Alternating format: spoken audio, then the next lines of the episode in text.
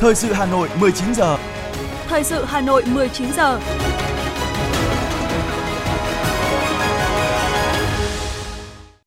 Thu Minh và Quang Minh sẽ được đồng hành cùng quý vị thính giả trong 45 phút của chương trình Thời sự tối nay, thứ Năm ngày 18 tháng 8 năm 2022. Những nội dung chính sẽ được đề cập đến trong chương trình. Chủ tịch nước Nguyễn Xuân Phúc thăm và làm việc với Cục An ninh Kinh tế. Ủy ban Thường vụ Quốc hội cho ý kiến về việc giải trình tiếp thu chỉnh lý dự án luật sửa đổi bổ sung một số điều của luật tần số vô tuyến điện. Ban Thường vụ Quân ủy Trung ương và Ban Thường vụ Thành ủy Hà Nội tổ chức hội nghị đánh giá kết quả hoạt động phối hợp lãnh đạo, chỉ đạo thực hiện nhiệm vụ quân sự quốc phòng gắn với phát triển kinh tế xã hội. Chủ tịch Ủy ban nhân dân thành phố Nguyễn Sĩ Thanh dự và phát biểu chỉ đạo tại hội nghị nâng cao hiệu quả công tác cải cách hành chính thành phố Hà Nội năm 2022. 85% doanh nghiệp lạc quan vào triển vọng kinh doanh. Bộ Công Thương gia hạn điều tra chống bán phá giá bản ghế nhập khẩu. Hà Nội kiểm tra phòng chống cháy nổ tại tất cả các quán bar, karaoke và vũ trường trước ngày 20 tháng 9. Trong phần tin thế giới có những tin chính như sau: ít nhất 10 người thiệt mạng trong vụ nổ tại đền thờ Hồi giáo ở Kabul. Ngoại trưởng Mỹ và Ukraine điện đàm trao đổi về hỗ trợ quốc phòng. Hàn Quốc và Mỹ nhất trí mở rộng các cuộc tập trận chung. Châu Âu lao đao vì cú sốc khí đốt. Và sau đây là nội dung chi tiết sẽ có trong chương trình. Thưa quý vị và các bạn, tới thăm và làm việc với Cục An ninh Kinh tế nhân kỷ niệm 77 năm Ngày Truyền thống Lực lượng Công an Nhân dân và 17 năm Ngày Hội Toàn dân Bảo vệ An ninh Tổ quốc, Chủ tịch nước Nguyễn Xuân Phúc nhấn mạnh lực lượng an ninh kinh tế bất luận trong hoàn cảnh điều kiện nào cũng phải tuyệt đối trung thành với Đảng, với nhân dân, hết lòng, hết sức phụng sự Tổ quốc, phục vụ nhân dân. Là lực lượng nòng cốt trong đảm bảo an ninh kinh tế, nên Cục An ninh Kinh tế cần tiếp tục thực hiện tốt chức năng tham mưu với Đảng, Nhà nước về công tác bảo đảm an ninh kinh tế, đồng thời rà soát bổ sung hoàn thiện cơ chế chính sách pháp luật về bảo vệ an ninh kinh tế, đi cùng với xây dựng và thực hiện các quy chế quy định bảo đảm an ninh kinh tế ở những cơ quan hoạch định chính sách phát triển kinh tế, các tập đoàn doanh nghiệp kinh tế lớn và trong quá trình tổ chức thực hiện nhiệm vụ phát triển kinh tế xã hội. Nhất là tạo môi trường kinh doanh thuận lợi trong phát triển kinh tế của mọi thành phần kinh tế đúng quy định của pháp luật. Chủ tịch nước Nguyễn Xuân Phúc cũng đề nghị Cục An ninh Kinh tế chủ động phát hiện, ngăn chặn xử lý kịp thời những dấu hiệu vi phạm pháp luật về an ninh kinh tế, cũng như các nguy cơ đe dọa mất an ninh kinh tế để kịp thời kiến nghị với Đảng, Nhà nước các chủ trương giải pháp phù hợp hiệu quả. Thưa quý vị và các bạn, tiếp tục phiên họp chuyên đề pháp luật tháng 8 sáng nay, Ủy ban Thường vụ Quốc hội cho ý kiến về việc giải trình, tiếp thu, chỉnh lý dự án luật sửa đổi, bổ sung một số điều của luật tần số vô tuyến điện. Tại phiên họp, đề cập về một số vấn đề lớn về việc giải trình tiếp thu, chỉnh lý dự thảo luật, Ủy ban Khoa học Công nghệ và Môi trường Quốc hội cho biết, ngay sau kỳ họp thứ 3, thực hiện chỉ đạo của Ủy ban Thường vụ Quốc hội, trên cơ sở ý kiến của các đại biểu Quốc hội, Thường trực Ủy ban Khoa học Công nghệ và Môi trường đã bám sát các mục tiêu chính sách, tiếp tục tổ chức khảo sát hội thảo, tọa đàm, phối hợp với cơ quan soạn thảo, các cơ quan hữu quan nghiên cứu, giải trình, tiếp thu chỉnh lý dự thảo luật về quy định giới hạn tổng độ rộng băng tần thông tin di động một doanh nghiệp được cấp phép sử dụng. Có ý kiến đề nghị cân nhắc quy định này, làm rõ việc giới hạn có làm giảm sức cạnh tranh của doanh nghiệp trên thị trường, gây ảnh hưởng đến doanh nghiệp, quyền lợi của người dân trong việc lựa chọn doanh nghiệp cung cấp dịch vụ và sử dụng dịch vụ mạng thông tin di động hay không. Kinh nghiệm quốc tế tại 22 quốc gia thuộc Tổ chức Hợp tác và Phát triển Kinh tế, có 19 trên 22 quốc gia chiếm 86% quy định giới hạn băng tần thông tin di động một doanh nghiệp được cấp. Vì vậy, Thường trực Ủy ban Khoa học Công nghệ và Môi trường đề nghị Ủy ban Thường vụ Quốc hội cho giữ quy định tại khoản 3 điều 1 dự thảo luật. Về phương thức cấp phép, nhiều ý kiến đề nghị giải thích lý do 13 năm qua chưa đấu giá tần số, nguyên nhân do quy định của pháp luật hay vướng mắc trong thực tiễn triển khai và giải pháp khắc phục. Về cấp lại giấy phép sử dụng băng tần, theo Thường trực Ủy ban Khoa học, Công nghệ và Môi trường, tham khảo kinh nghiệm 32 quốc gia trên thế giới có quy định về cấp lại giấy phép trong luật, thời điểm xem xét cấp lại sớm nhất là 3 năm trước khi giấy phép hết hạn. Vì vậy, việc chọn các mốc thời gian như dự thảo luật là phù hợp. Với 100% đại biểu có mặt tán thành, Ủy ban Thường vụ Quốc hội biểu quyết thông qua dự án pháp lệnh xử phạt vi phạm hành chính đối với hành vi cản trở hoạt động tố tụng. Pháp lệnh này gồm 4 chương 48 điều, có hiệu lực thi hành từ ngày 1 tháng 9 năm 2022, quy định về hành vi cản trở hoạt động tố tụng, bị xử phạt vi phạm hành chính, hình thức, mức xử phạt, biện pháp khắc phục hậu quả, biện pháp ngăn chặn và bảo đảm xử lý vi phạm hành chính, thẩm quyền, thủ tục xử phạt, thi hành quyết định xử phạt và cưỡng chế thi hành quyết định xử phạt vi phạm hành chính đối với hành vi cản trở hoạt động tố tụng. Giải trình trước Ủy ban Thường vụ Quốc hội, Chánh án Tòa án Nhân dân tối cao Nguyễn Hòa Bình cho biết, sau phiên họp ngày 15 tháng 8 năm 2022, đã có một số nhà báo gọi điện cho ông và đặt câu hỏi tại sao dự thảo pháp lệnh không cho nhà báo ghi âm, ghi hình, livestream. Chánh án Tòa án Nhân dân tối cao Nguyễn Hòa Bình nhấn mạnh cần phải bảo vệ quyền của con người. Trước phiên tòa, người ta phải trình bày lý do tại sao người ta ly hôn, tài sản người ta có cái gì. Toàn bộ có một ai đó mà livestream cái đó lên trên mạng cho thế giới người ta xem. Anh có chịu được không? Cho nên một cái nguyên tắc rất là lớn ở đây là bảo vệ quyền con người. Anh không thể là sẵn sàng ghi âm ghi hình để đưa cái câu chuyện này lên trên mạng được. Cho nên là cái việc mà tại sao luật của chúng ta, mà không phải chỉ ta đâu, là cả thế giới người ta không cho phép. Đây là người ta bảo vệ cái quyền riêng tư của con người. Phát biểu tại phiên họp, Chủ tịch Quốc hội Vương Đình Huệ cho rằng phạm vi sửa đổi của luật tần số vô tuyến điện không nhiều nhưng rất quan trọng. Cơ quan soạn thảo và cơ quan thẩm tra cần tiếp tục phối hợp chặt chẽ, nghiên cứu, giải trình, tiếp thu tối đa các ý kiến của Ủy ban Thường vụ Quốc hội trước khi trình Quốc hội xem xét quyết định. Chủ tịch Quốc hội yêu cầu cơ quan soạn thảo đánh giá giải trình đầy đủ hơn nguyên nhân đến nay vẫn chưa thực hiện đấu giá sử dụng tần số vô tuyến điện, trong khi ở nhiều nước đây là tài nguyên đặc biệt mang lại giá trị kinh tế lớn khi thực hiện đấu giá. Băng tần là tài nguyên đặc biệt nên việc xử lý thu hồi sau khi doanh nghiệp phá sản khác với các loại tài sản khác. Đây là nội dung quan trọng cần được rà soát, quy định đầy đủ. Chủ tịch Quốc hội Vương Đình Huệ nhấn mạnh. Thế rồi đánh giá cái tác động của cái nội dung này liên quan đến cái quy hoạch, kế hoạch sử dụng băng tần như cả vấn đề về kỹ thuật nữa. Cho đến giờ thì chúng tôi thấy với đến nội dung này thì thường vụ cũng chưa kết luận được. Cho nên là chúng ta phải tiếp tục làm rõ cái này. Quy hoạch, kế hoạch sử dụng này, vấn đề kỹ thuật áp dụng thế nào, vấn đề bảo mật, kinh nghiệm quốc tế. Đối với vấn đề sử dụng tần số vô tuyến điện được phân bổ riêng phục vụ quốc phòng an ninh để kết hợp phát triển kinh tế, Ủy ban Thường vụ Quốc hội đề nghị Ban soạn thảo đánh giá đầy đủ toàn diện về mặt quy hoạch, kỹ thuật và đảm bảo tương thích với các điều ước quốc tế. Bên cạnh đó, Ban soạn thảo tiếp tục rà soát các quy định về quản lý, phân bổ, thu hồi tần số vô tuyến điện, quy định về giới hạn, đồng bộ, tổng độ rộng, băng tần, các phương thức cấp phép, chuyển nhượng, nhất là thời điểm áp dụng việc nộp tiền, cấp quyền sử dụng tần số vô tuyến điện, đặc biệt là tiêu chí đấu giá việc sử dụng tần số vô tuyến điện.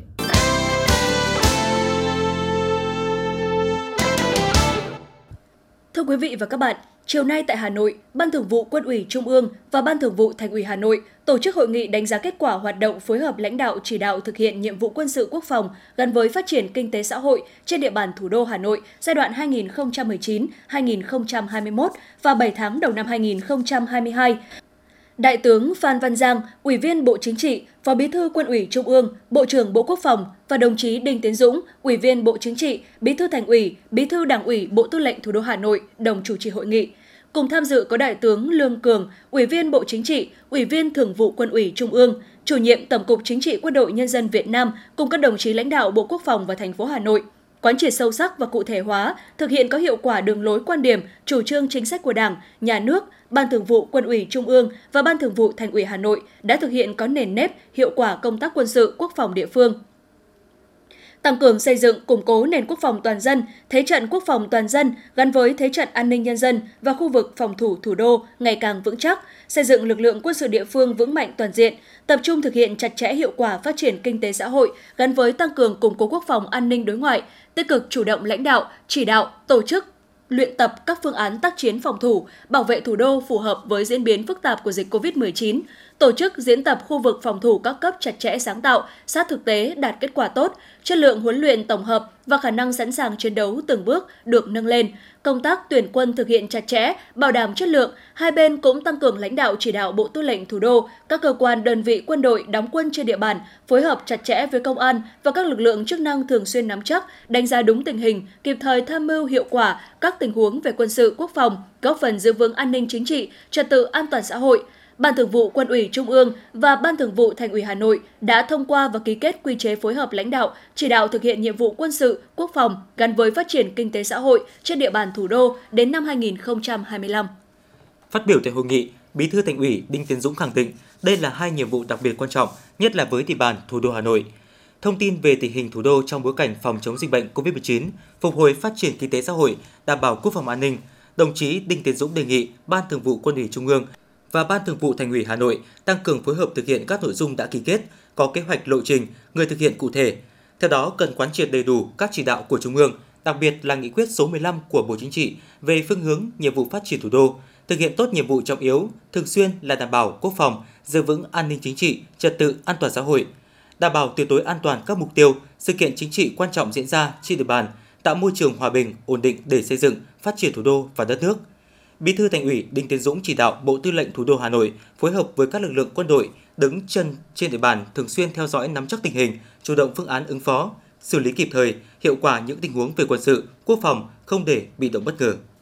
Đại tướng Phan Văn Giang, Bộ trưởng Bộ Quốc phòng ghi nhận, chúc mừng những thành tựu thủ đô đạt được trong những năm qua, đặc biệt là công tác phòng chống dịch bệnh COVID-19. Hà Nội cũng thường xuyên chăm lo thực hiện hiệu quả công tác quốc phòng quân sự địa phương, hoàn thành tốt nhiệm vụ diễn tập phòng thủ, nhất là phòng thủ dân sự. Về nhiệm vụ thời gian tới, Đại tướng Phan Văn Giang yêu cầu hai bên phối hợp xây dựng lực lượng vũ trang vững mạnh, làm nòng cốt xây dựng khu vực phòng thủ vững chắc cả về tiềm lực, thế trận, lực lượng để sẵn sàng bảo vệ vững chắc thủ đô trong mọi tình huống. Bên cạnh đó, triển khai kế hoạch bảo vệ nền tảng tư tưởng của Đảng, phản bác các quan điểm sai trái thù địch trong tình hình mới, nhất là trên không gian mạng, đồng thời tăng cường công tác thanh tra kiểm tra và hướng dẫn tổ chức thực hiện nhiệm vụ quân sự quốc phòng kết hợp với phát triển kinh tế xã hội trên địa bàn thủ đô. Nhân dịp này, Ban Thường vụ Thành ủy Hà Nội đã trao kinh phí 50 tỷ đồng để hỗ trợ Bộ Tư lệnh Hải quân xây dựng nhà văn hóa đa năng trên huyện đảo Trường Sa, tỉnh Khánh Hòa.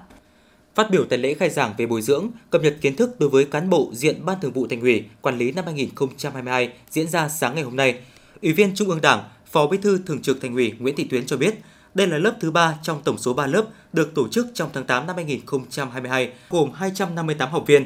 Theo Phó Bí thư Thường trực Thành ủy, thấm nhuần lời dạy của Bác, huấn luyện cán bộ là công việc gốc của Đảng, Thành ủy Hà Nội đã thường xuyên quan tâm chỉ đạo, đổi mới công tác đào tạo, bồi dưỡng cán bộ. Với chương trình của lớp học, các học viên sẽ được nghiên cứu 6 chuyên đề trong 3 ngày bao gồm tình hình kinh tế xã hội trong nước, quốc tế và thủ đô năm 2022, dự báo trong thời gian tới, đẩy mạnh xây dựng, chỉnh đốn Đảng và hệ thống chính trị theo tinh thần kết luận số 21 của Ban Chấp hành Trung ương Đảng khóa 13 gắn với học tập và làm theo tư tưởng, đạo đức, phong cách Hồ Chí Minh. Đổi mới đồng bộ thể chế kinh tế với thể chế chính trị theo tinh thần nghị quyết Đại hội thứ 13. Văn hóa trong lãnh đạo, quản lý và văn hóa quản lý ở thủ đô hiện nay. Quá trình chuyển đổi số quốc gia và thực tiễn ở địa phương, cục diện thế giới hiện nay, đường lối chính sách đối ngoại, hội nhập quốc tế của Đảng và Nhà nước. Đây là những nội dung rất quan trọng nhằm nâng cao trình độ, bản lĩnh chính trị, tư duy lãnh đạo, quản lý, điều hành và khả năng hoạch định chính sách phát triển kinh tế xã hội cho đội ngũ cán bộ lãnh đạo và quản lý của thành phố.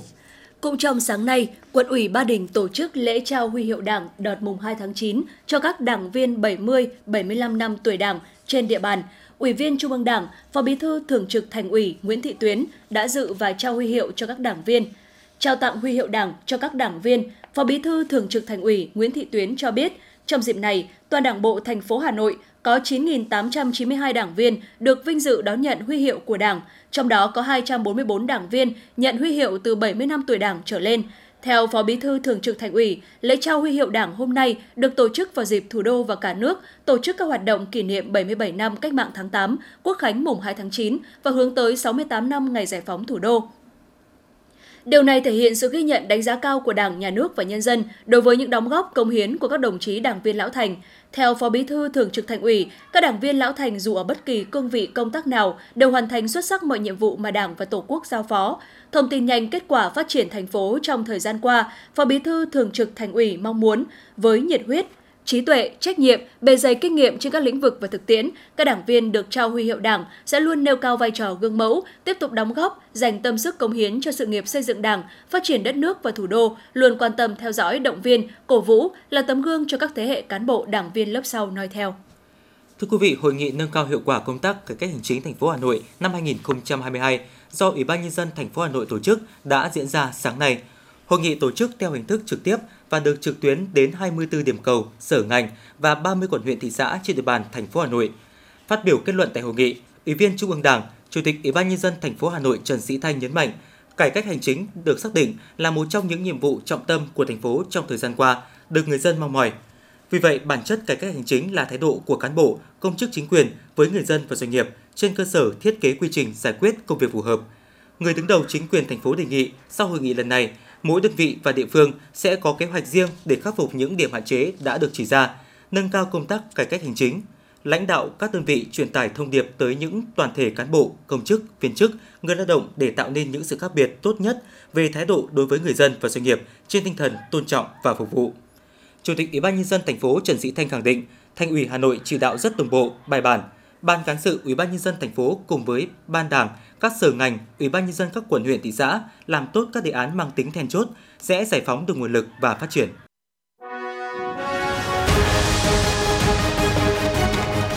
Thời sự Hà Nội, nhanh, chính xác, tương tác cao. Thời sự Hà Nội, nhanh, chính xác, tương tác cao.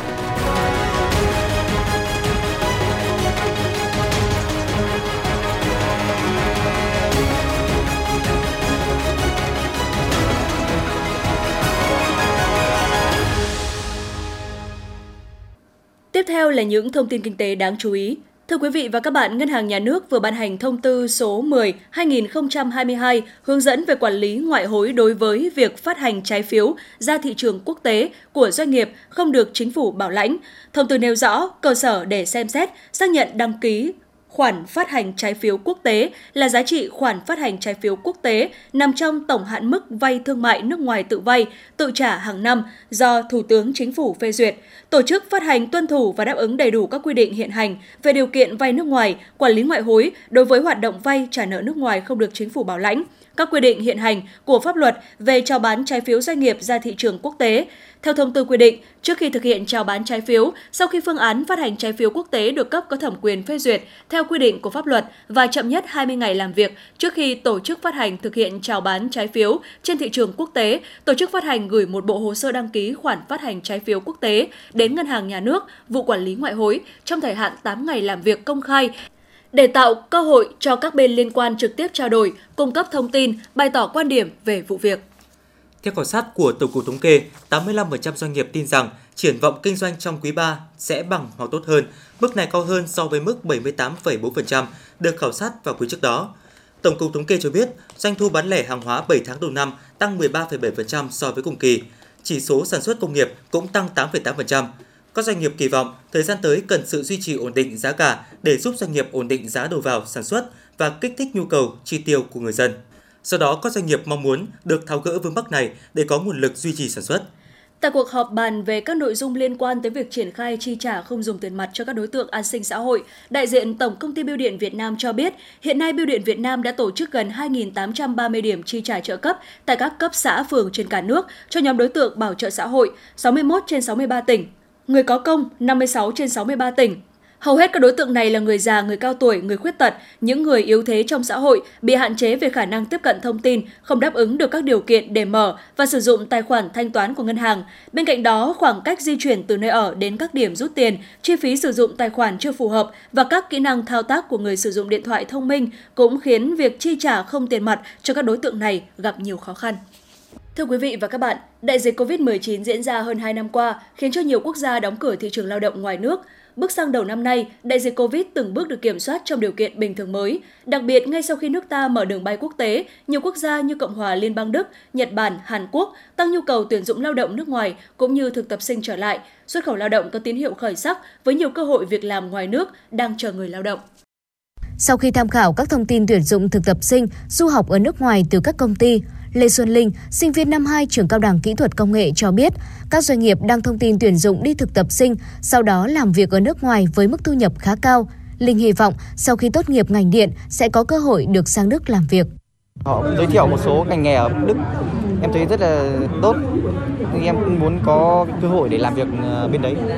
Về nghề điện, mức lương là ít nhất 70 đến 80 triệu một tháng. Hiện tại thì em vẫn đang học ngành điện. Đương nhiên là mình học ở trường thì có một cái kiến thức, một ít kiến thức để làm cái bàn đạp sang bên đấy để mình có thể học thêm và làm việc thêm ở đây.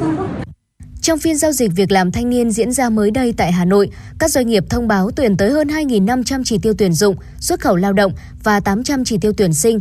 Đơn cử, công ty cổ phần du học quốc tế MKS có nhu cầu tuyển chọn nhiều thực tập sinh Nhật Bản cho 10 ngành nghề với mức thu nhập dự kiến từ 35 đến 40 triệu đồng một tháng. Doanh nghiệp này cũng tuyển sinh chương trình lao động bảo lãnh trực tiếp tại Canada, thời gian làm việc 8 tiếng, mức lương cơ bản là 50 triệu đồng một tháng, đã được trả tiền ăn, nộp tất cả các khoản thuế và bảo hiểm. Theo ông Lê Ngọc Hữu, phụ trách nhân sự, công ty cổ phần phát triển thương mại và nhân lực quốc tế,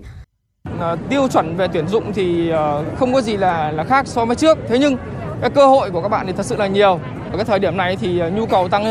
lên rất là nhiều. Do quãng thời gian vừa qua thì cái lượng lao động của Việt Nam mình nhập cảnh sang đấy nó khá là ít. Nên thì với cái mục tiêu rằng số lượng các bạn ấy trúng tuyển và xuất cảnh thì nó sẽ dao động trong tầm từ khoảng 1.500 đến 1.800 người trong năm nay. Du học Cộng hòa Liên bang Đức và Nhật Bản cũng là xu hướng được giới trẻ lựa chọn trong thời gian gần đây, bởi thủ tục đơn giản, chỉ cần tốt nghiệp trung học phổ thông, đủ sức khỏe học tập và làm việc, đáp ứng tiêu chuẩn ngoại ngữ. Đây là lý do công ty cổ phần cung ứng chất lượng cao có nhu cầu tuyển dụng 300 chỉ tiêu đi du học Đức và 300 chỉ tiêu du học Nhật Bản. Ngay từ đầu năm nay, ngành Lao động Thương binh và Xã hội Hà Nội đã thực hiện kế hoạch với mục tiêu trong năm nay sẽ đưa 3.500 lượt người lao động đi làm việc ở nước ngoài. Bên cạnh đó, tiếp tục có những khảo sát về nhu cầu đi làm việc ở nước ngoài của người lao động, đồng thời tổ chức các khóa đào tạo, huấn luyện cho người lao động có kỹ năng nghề nghiệp và trình độ để cung ứng khi có đơn hàng của thị trường lao động Nhật Bản, Hàn Quốc và Trung Quốc. Ông Nguyễn Hồng Dân, Phó Giám đốc Sở Lao động Thương binh và Xã hội Hà Nội cho biết. Cho đến thời điểm này thì cái tín hiệu rất là khả quan, ví dụ như là thị trường Nhật Bản, Hàn Quốc và Trung Quốc thì cũng đã dần dần mở cửa và đón lực lượng lao động cũng như là thực tập sinh. Thế và hiện nay thì các cái đơn vị doanh nghiệp hoạt động trong dịch vụ xuất khẩu lao động thì chúng tôi cũng đã có những cái cung cấp thông tin. Hiện nay cái nguồn xuất khẩu lao động và thực tập sinh cũng rất là dồi dào. Thực hiện mục tiêu đưa 90.000 lao động Việt Nam đi làm việc ở nước ngoài theo hợp đồng, hiện nay, Cục Việc làm cũng như Bộ Lao động Thương binh và Xã hội đang tích cực hỗ trợ cho người lao động trong việc cung ứng nhân lực cho các doanh nghiệp tham gia đưa lao động đi làm việc ở nước ngoài. Bên cạnh đó, hệ thống 63 trung tâm dịch vụ việc làm trong cả nước cũng đang tích cực hỗ trợ các doanh nghiệp cung ứng lao động đi nước ngoài làm việc, vừa phục vụ cho nhu cầu tuyển dụng lao động của các doanh nghiệp trong nước. Ông Vũ Trọng Bình, Cục trưởng Cục Việc làm, Bộ Lao động Thương binh và Xã hội khẳng định. Hiện nay thì Cục Việc làm cũng như Bộ Lao động Thương binh và Xã hội đang tích cực để hỗ trợ cho người lao động trong cái việc cung ứng lực lượng lao động cho các doanh nghiệp tham gia và đưa lao động đi nước ngoài, cũng như các hệ thống trung tâm dịch vụ việc làm, 63 trung tâm trong toàn quốc đang rất tích cực tham gia hỗ trợ các doanh nghiệp cung ứng lao động đi nước ngoài. Chúng ta vừa phục vụ cho nhu cầu trong nước cũng như vừa phục vụ cho nhu cầu với các đối tác nước ngoài. Dịch bệnh COVID-19 có thể còn có những diễn biến khó lường. Tuy nhiên, với biện pháp thích ứng an toàn, linh hoạt bình thường mới cùng những nỗ lực mở rộng, phát triển các thị trường lao động ngoài nước thu nhập cao, ổn định, người lao động và doanh nghiệp có thể hy vọng vào sự khởi sắc của xuất khẩu lao động trong năm 2022.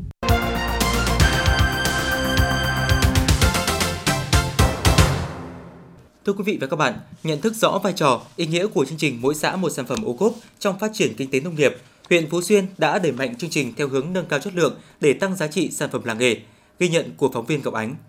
Ông Mai Như Khúc, xã viên Hợp tác xã Nông nghiệp Hòa Bình, xã Bạch Hạ, huyện Phú Xuyên, trồng hơn 100 gốc bưởi thổ trên khu đất 6.000 m2. Năm 2016 bắt đầu thu hoạch với khoảng 350 quả một cây, cho thu nhập đạt từ 500 đến 600 triệu đồng một năm. Cũng vào thời điểm này, ông bắt đầu nhân giống cây bưởi thổ cho các hộ trên địa bàn. Đến nay đã có hàng nghìn gốc bưởi thổ được trồng trên diện tích 8 ha ở các xã Khai Thái, Minh Tân, Bạch Hạ. Giống bưởi thổ do ông Khúc nghiên cứu nhân giống tạo thành dòng sản phẩm đặc trưng mới cho vùng chiêm trũng Phú Xuyên, được trồng theo tiêu chuẩn Việt Gáp và xây dựng thành công nhãn hiệu tập thể. Hiện nay, dòng sản phẩm bưởi thổ đã bước đầu được nhiều người biết đến. Đặc biệt, sản phẩm đã đạt chứng nhận ô cốp 4 sao. Ông Mai Như Khúc nói. Chất lượng ăn thì nó rất là ngọt nhưng mà mát. Cái thu hoạch của nó rất hay là thu bắt đầu bước vào cuối tháng 7. Và giảm tháng 8, nếu như mà thời tiết kéo dài thì hết tháng 9. Đấy, nếu bưởi này thì nó thu chung quanh, chủ yếu là chung quanh giảm tháng 8, phục vụ Tết Trung Thu. Xác định rau cần là cây trồng chủ lực giúp nông dân làm giàu nên xã Khai Thái, huyện Phú Xuyên vận động người dân trồng rau theo quy trình an toàn. Hiện nay xã Khai Thái có khoảng 200 hộ trồng rau cần trên diện tích 30 ha. Xã và huyện đã hỗ trợ nông dân xây dựng thương hiệu rau cần Khai Thái, sản phẩm đạt chứng nhận ô cốp 4 sao. Rau cần ưa khí hậu mát và lạnh nên thường được trồng vào cuối mùa thu, mùa đông và mùa xuân.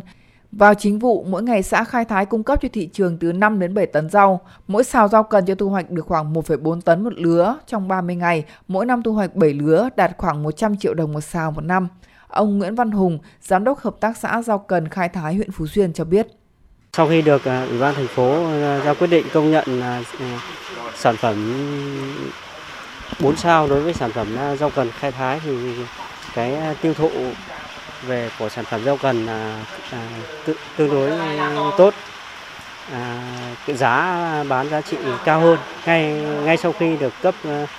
chứng nhận ô cốp thì tại hợp tác xã cũng đã bán rau cần đến, có thời điểm bán đến 25.000 triệu đồng trên 1 kg. Để đạt tiêu chí sản phẩm ô cốp cấp thành phố, các chủ thể tham gia chương trình ô cốp huyện Phú Xuyên đã củng cố, cải tiến chất lượng mẫu mã sản phẩm, hoàn tất việc đăng ký thương hiệu, và thực hiện vùng sản xuất theo quy trình Việt Gáp. Chương trình ô cốp đã giúp người tiêu dùng nhận biết các sản phẩm chất lượng, mang đậm tính đặc sắc văn hóa vùng miền và sẵn sàng trả giá cao hơn cho sản phẩm ô cốp, giúp nâng cao giá trị sản phẩm. Ông Nguyễn Trọng Vĩnh, Phó Chủ tịch Ủy ban nhân dân huyện Phú Xuyên chia sẻ, đẩy mạnh chương trình ô cốp trên địa bàn, địa phương xác định đây là nhiệm vụ trọng tâm. Qua đó, huyện đã tập huấn cho các chủ thể tham gia ô cốp và cán bộ thực hiện chương trình, hướng dẫn các chủ thể lập hồ sơ, lựa chọn sản phẩm để đánh giá phân hạng sản phẩm ô cốp. Ông Nguyễn Trọng Vĩnh nói. Đối với cái chương trình ô cốp thì đây là một cái chương trình hết sức quan trọng và có ý nghĩa, đặc biệt đối với Phú Xuyên là cái huyện mà có nhiều sản phẩm nông nghiệp cũng như là nhiều cái sản phẩm thủ công mỹ nghệ cần được nhiều khách hàng biết đến. Thế thì sau khi triển khai chương trình ô cốp thì các cái sản phẩm của làng nghề và các cái sản phẩm nông nghiệp được các cấp, các ngành đánh giá, thì đây là một cái đưa bản thân đã nâng cái sản phẩm lên một cái tầm cao mới và cũng là khẳng định được cái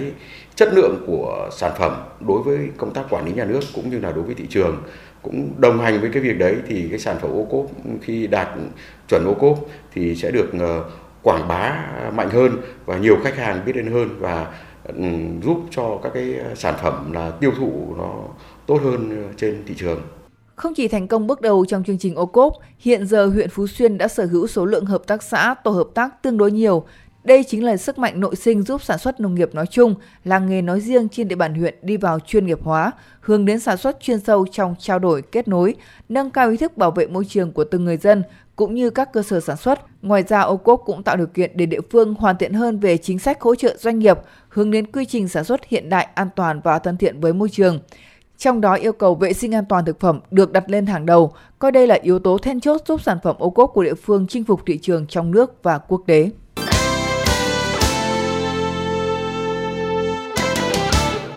Xin được tiếp tục với phần tin. Thưa quý vị, sáng nay tại Việt Nam Quốc Tự, Ban Trị sự Giáo hội Phật giáo Thành phố Hồ Chí Minh đã long trọng tổ chức đại lễ tưởng niệm cầu siêu cho cán bộ chiến sĩ hy sinh và đồng bào tử vong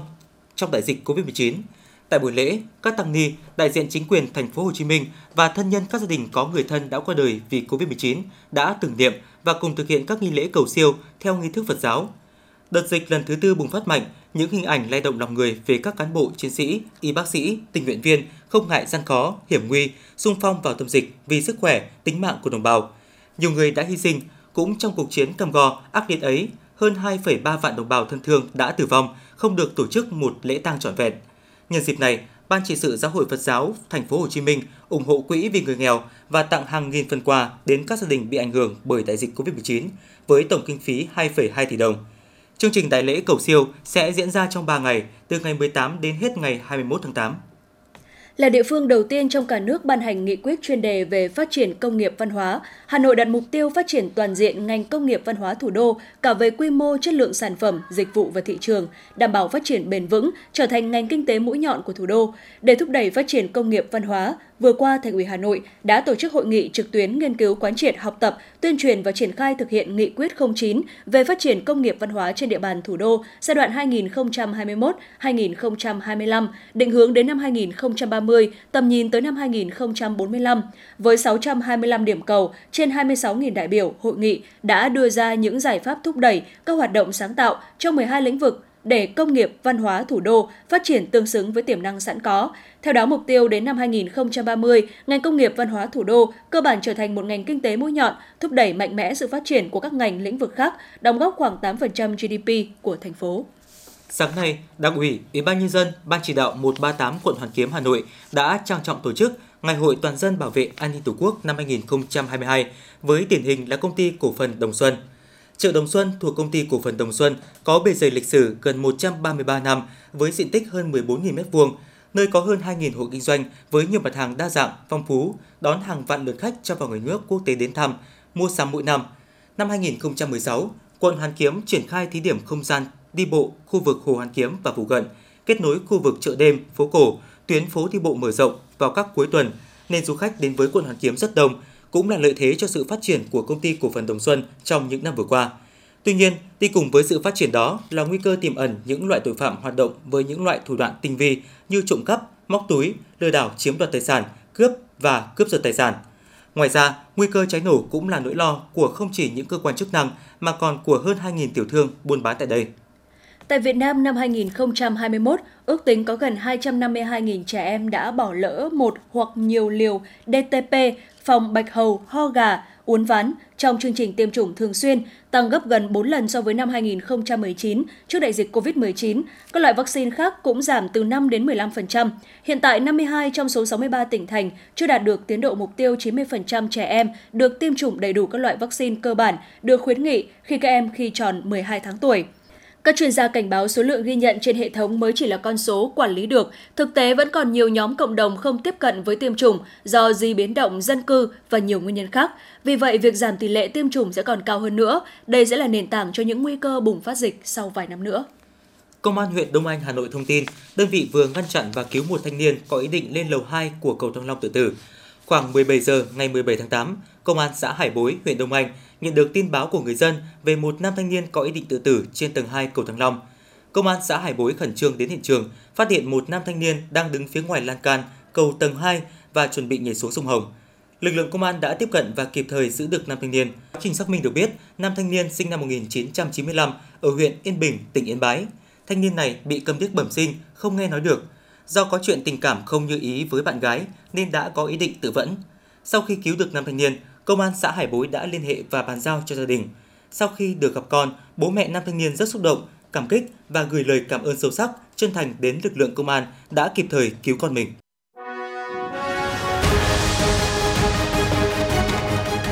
FM90 cập nhật trên mọi cung đường. FM90 cập nhật trên mọi cung đường.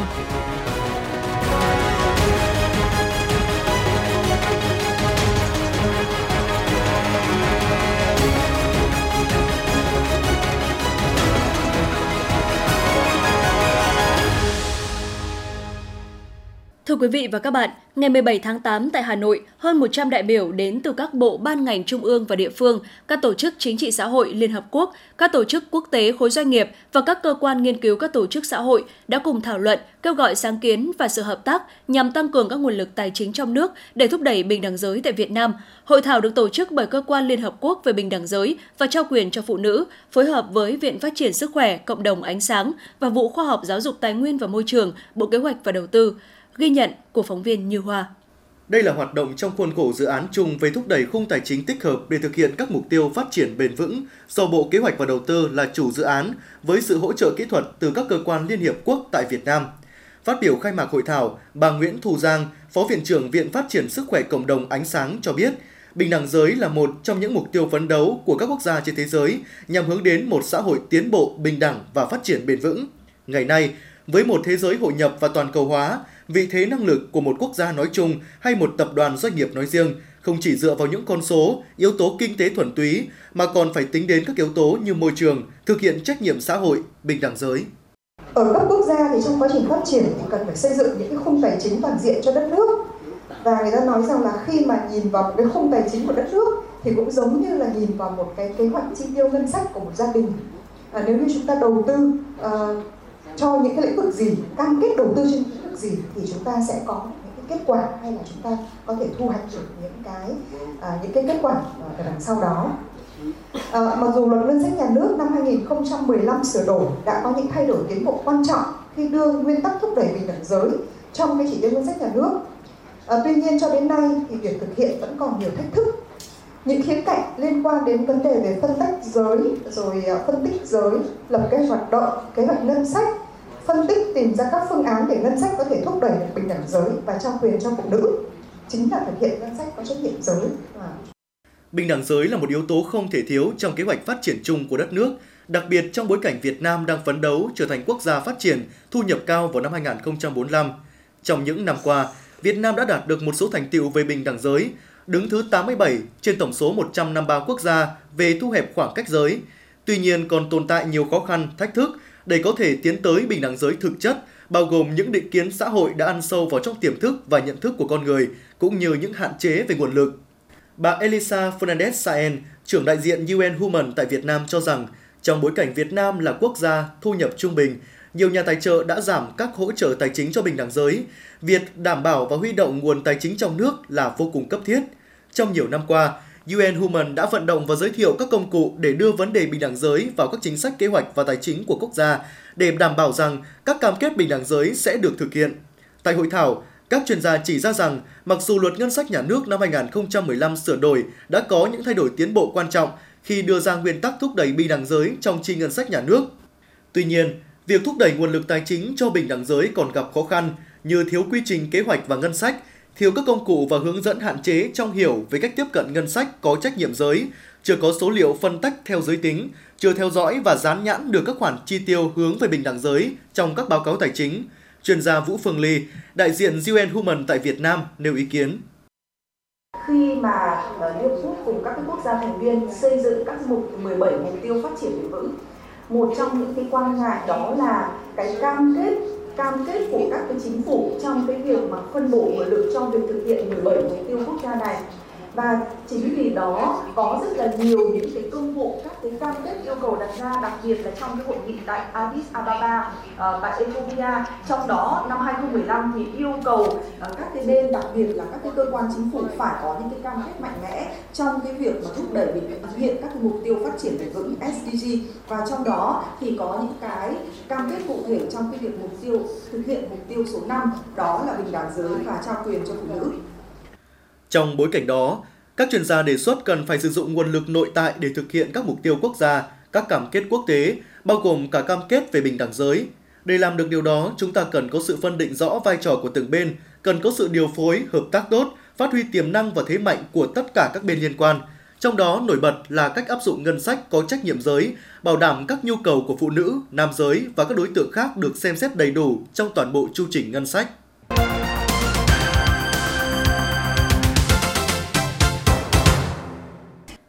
Sẽ được chuyển sang phần tin thế giới. Thưa quý vị và các bạn, chuyến tàu chở Tổng thư ký Liên Hợp Quốc Antonio Guterres cùng phái đoàn của tổ chức toàn cầu này hôm qua đã đến thành phố Lvov của Ukraine. Ông Guterres sẽ gặp Tổng thống Thổ Nhĩ Kỳ Recep Tayyip Erdogan và nhà lãnh đạo Ukraine Zelensky. Sự kiện ba bên này sẽ được tổ chức trong ngày hôm nay tại Lvov. Theo chương trình, ngày mai ông Guterres sẽ thăm thành phố Odessa. Ngày 20 tháng 8, Tổng thư ký Liên Hợp Quốc sẽ rời Ukraine và đến Istanbul, nơi ông sẽ thăm trung tâm điều phối được thành lập để thúc đẩy xuất khẩu ngũ cốc của Ukraine dưới sự bảo lãnh của Liên Hợp Quốc. Văn phòng Tổng thư ký Liên Hợp Quốc khẳng định ông Guterres không có kế hoạch thăm Moscow trong tương lai gần. Trước đó có thông tin cho rằng Tổng thư ký Liên Hợp Quốc sẽ thăm một trong những cảng biển của Ukraine liên quan đến thỏa thuận xuất khẩu ngũ cốc. Vụ nổ bom tại một nhà thờ Hồi giáo ở phía bắc thủ đô Kabul của Afghanistan trong lễ cầu nguyện tối qua đã làm ít nhất 10 người thiệt mạng và ít nhất 27 người khác bị thương. Đây là vụ tấn công mới nhất ở Afghanistan trong năm nay kể từ khi Taliban lên nắm quyền ở nước này. Nhân chứng cho biết vụ nổ do một kẻ đánh bom liều chết thực hiện. Trong số những người thiệt mạng có giáo sĩ Mullah Amir Muhammad Kabuli. Nhân chứng này cho biết thêm có hơn 30 người bị thương trong vụ nổ. Trong khi đó, Bệnh viện cấp cứu của Italia tại Kabul cho biết bệnh viện đã tiếp nhận ít nhất 27 dân thường bị thương trong vụ nổ này, trong đó có 5 trẻ em. Dự báo số người thương vong có thể tiếp tục tăng. Người phát ngôn của cảnh sát chính quyền Taliban đã xác nhận xảy ra vụ nổ bên trong đền thờ Hồi giáo, song không cung cấp thông tin về số người thương vong. Hiện chưa tổ chức nào đã thực hiện vụ đánh bom trên. Tuy nhiên, nhóm thuộc tổ chức nhà nước Hồi giáo IS tự xưng tại Afghanistan đã đẩy mạnh các cuộc tấn công nhằm vào Taliban và dân thường kể từ khi Taliban nắm quyền hồi tháng 8 năm ngoái. Tuần trước, IS đã sát hại một giáo sĩ nổi tiếng của Taliban tại Kabul. Mỹ và Hàn Quốc cam kết mở rộng các cuộc tập trận quân sự chung và tăng cường hợp tác an ninh với Nhật Bản trong bối cảnh căng thẳng leo thang ở khu vực, đồng thời khẳng định có thể triển khai các khí tài chiến lược hạt nhân của Mỹ trên bán đảo Triều Tiên nếu Bình Nhưỡng tiến hành một vụ thử hạt nhân như dự báo. Một tuyên bố chung của Lầu Năm Góc và Bộ Quốc phòng Hàn Quốc cho biết hai bên nhất trí tăng dần quy mô cuộc tập trận lá chắn tự do Uchi vào tuần tới và các cuộc tập trận chung khác trong tương lai sau khi Triều Tiên gia tăng tần suất và quy mô các vụ thử tên lửa. Hai bên cũng nhất trí hiệp định đảm bảo thông tin quân sự chung về chia sẻ thông tin tình báo giữa Seoul và Tokyo đóng vai trò quan trọng trong hợp tác an ninh ba bên và cam kết tăng cường hợp tác giữa Hàn, Nhật, Mỹ. Tuyên bố chung nói trên là bằng chứng mới nhất về liên minh Mỹ-Hàn ngày càng chặt chẽ trong bối cảnh quan hệ giữa Mỹ và Trung Quốc xấu đi và quan ngại gia tăng liên quan tới kho hạt nhân đang mở rộng của Triều Tiên. Ngoại trưởng Mỹ Antony Blinken đã có cuộc điện đàm với người đồng cấp Ukraine Dmytro Kuleba trao đổi về việc Washington tiếp tục hỗ trợ các nhu cầu quốc phòng của Kiev, cũng như kế hoạch của Ukraine tổ chức các hoạt động mừng Quốc khánh vào ngày 24 tháng 8 tới. Theo thông cáo của Bộ Ngoại giao Mỹ, Ngoại trưởng Blinken đã cập nhật với người đồng cấp Ukraine về việc Washington cung cấp hỗ trợ an ninh cho Kiev và đề nghị cập nhật tình hình an ninh xung quanh nhà máy điện hạt nhân Zaporizhzhia. Ngoại trưởng Blinken hoan nghênh các nhà chức trách và các nhà vận hành nhà máy điện hạt nhân của Ukraine đã cam kết đảm bảo an toàn và an ninh hạt nhân trong điều kiện này. Ngoài ra, ông cũng tái khẳng định Mỹ sẽ tiếp tục kêu gọi chấm dứt tất cả những hoạt động quân sự tại cơ sở hoặc gần cơ sở hạt nhân này. Cho dù giá dầu thế giới đang có dấu hiệu hạ nhiệt, song giá khí đốt vọt lên mức cao nhất trong 5 tháng qua đã làm dấy lên những lo ngại kinh tế châu Âu có nguy cơ rơi vào suy thoái. Nguyên nhân chính đẩy giá khí đốt lên mức rất cao được cho là thiếu hụt nghiêm trọng nguồn cung khí đốt từ Nga. Để ứng phó khẩn cấp với tình trạng thiếu năng lượng cũng như giảm sự phụ thuộc vào nguồn cung khí đốt từ Nga, Liên minh châu Âu EU bắt đầu thực hiện mục tiêu giảm 15% lượng khí đốt sử dụng trong khoảng thời gian từ tháng 8 năm 2022 đến tháng 3 năm 2023. Mặc dù là tự nguyện, song kế hoạch tiết kiệm khí đốt cho một mùa đông an toàn vẫn đưa ra đề xuất về một luật mới cho phép EU có quyền buộc các quốc gia thành viên phải đáp ứng các mục tiêu cắt giảm trong trường hợp đặc biệt, tùy thuộc vào mức tiêu thụ và dự trữ của mỗi nước. Nguồn thu của Nga từ xuất khẩu năng lượng tăng 38% trong năm 2022. Theo thông tin mà Reuters quan sát được trong một tài liệu của Bộ Kinh tế Nga, sự gia tăng doanh thu này, một khi thực hiện hóa, sẽ giúp củng cố nền kinh tế Nga trước lớp những lệnh trừng phạt kinh tế do phương Tây áp đặt. Ngoài ra, nguồn thu cao này còn giúp Tổng thống Putin đảm bảo nguồn tiền cung cấp cho những chi tiêu quân sự hoặc chi trả lương cho người lao động và lương hưu trí trong bối cảnh kinh tế Nga gặp nhiều khó khăn. Tuy nhiên, sự gia tăng nguồn thu từ bán năng lượng có thể chỉ bù đắp phần nào cho những tổn hại tổng thể do những lệnh trừng phạt gây ra cho nền kinh tế của Nga.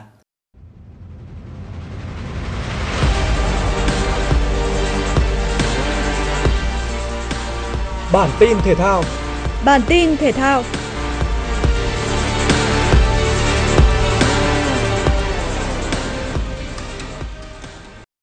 Trận đấu cuối cùng của vòng bảng giải bóng rổ Việt Nam 2022 đã diễn ra giữa Hồ Chí Minh City Wings và Hà Nội Buffaloes. Đội khách chơi hay hơn và dẫn trước trong phần lớn thời gian. Trong hiệp 2 và 3, Wings chơi bùng nổ và có thời điểm ghi đến 30 điểm. Bước vào hiệp 4, trung phong Shane Henry đã tỏa sáng khi ghi 11/18 điểm cho Buffalo. Trận này đội khách ném thành công 36/72, đạt hiệu quả 50%. Việc chắt chiu tình huống dứt điểm tốt hơn giúp Buffalo chiến thắng 87-75. Shane Henry ghi 28 điểm, 26 rebounds và giành danh hiệu cầu thủ xuất sắc nhất trận. Như vậy, các cặp đấu lọt vào bán kết sẽ lần lượt là Saigon Heat gặp Hồ Chí Minh City Wings và Hà Nội Buffalo gặp Nha Trang Dolphins. Ở các trận đấu lượt đi vòng Playoff Champions League 2022-2023, Benfica đã có sự khởi đầu thuận lợi trước Dynamo Kiev khi mở tỷ số ngay ở phút thứ 9 do công của Gilberto Junior. Đến phút thứ 37, Gonçalo Ramos đã ấn định chiến thắng 2-0 cho đại diện Bồ Đào Nha. Ở trận đấu còn lại, Karabakh đã để cho Victoria Pilsen cầm hòa không bàn thắng trên sân nhà. Hấp dẫn và kịch tính nhất là màn so tài giữa Maccabi Haifa và Sao Đỏ Belgrade. Đội chủ nhà khai thông được bế tắc nhờ cú dứt điểm chuẩn xác của Pierros ở phút 18. Tuy nhiên, ngay trong hiệp 1, Perisic và Kanga đã ghi liền hai bàn giúp các vị khách dẫn lại 2-1. 6 phút sau khi hiệp 2 bắt đầu, Pierros hoàn tất cú đúp để đưa trận đấu trở lại thế cân bằng. Chưa dừng lại ở đó, đến phút 61, Cherry đã ấn định thắng lợi 3-2 cho Maccabi Haifa. Sau một tháng dưỡng thương, Rafa Nadal đã quay trở lại với giải quần vợt Cincinnati mở rộng gặp Bona Coric tại vòng 2. Cả hai tay vợt thi đấu chắc chắn, gần như không mắc sai lầm và kéo nhau vào loạt tie break. Coric liên tục dẫn trước nhưng chỉ có thể giành phần thắng 11-9 trước những nỗ lực của Nadal. Sang set 2, Nadal có break duy nhất ở game thứ 7 khi liên tiếp ép trái Coric và chớp thời cơ lên lưới. Hạt giống số 2 thắng lại 6-4 để cân bằng tỷ số và đưa trận đấu vào set quyết định. Tại đây, Nadal mất break ở game thứ 6, trong đó mắc một lỗi kép. Coric đã không bỏ lỡ lợi thế để tiến đến thắng lợi 6-3 sau cú thuận tay chéo sân ghi điểm. Như vậy, Coric có lần thứ 3 trong sự nghiệp thắng Nadal trong 5 lần đối đầu và là lần thứ 2 vượt qua thần tượng ngay tại Cincinnati sau lần đầu năm 2016. Tại vòng 3, Coric sẽ đối đầu với một tay vợt người Tây Ban Nha khác là Bautista Agut. Trong khi đó, Felix Auger-Aliassime được dự đoán sẽ gặp nhiều khó khăn trước Alex de Minaur. Tuy nhiên, hạt giống số 7 lại thể hiện khả năng ra bóng tốt với 9 cú ace và những pha xử lý cả ở trên lưới lẫn cuối sân của anh đều đạt độ chính xác cao. Tay vợt người Canada chỉ cần vỏn vẹn 78 phút để đánh bại đối thủ 2-0. Tỷ số cả hai set đều là 6-2. Dự báo thời tiết khu vực Hà Nội đêm 18 ngày 19 tháng 8 năm 2022, trung tâm thành phố Hà Nội đêm không mưa, ngày nắng, chiều tối mai có lúc có mưa rông, nhiệt độ từ 28 đến 34 độ. Quý vị và các bạn vừa nghe chương trình thời sự của Đài Phát thanh và Truyền hình Hà Nội, chỉ đạo nội dung Nguyễn Kim Khiêm, chỉ đạo sản xuất Nguyễn Tiến Dũng, tổ chức sản xuất Trà My, đạo diễn Hoa Mai, phát thanh viên Quang Minh Thu Minh cùng kỹ thuật viên Mạnh Thắng phối hợp thực hiện. Hẹn gặp lại quý vị và các bạn trong chương trình thời sự 6 giờ sáng mai.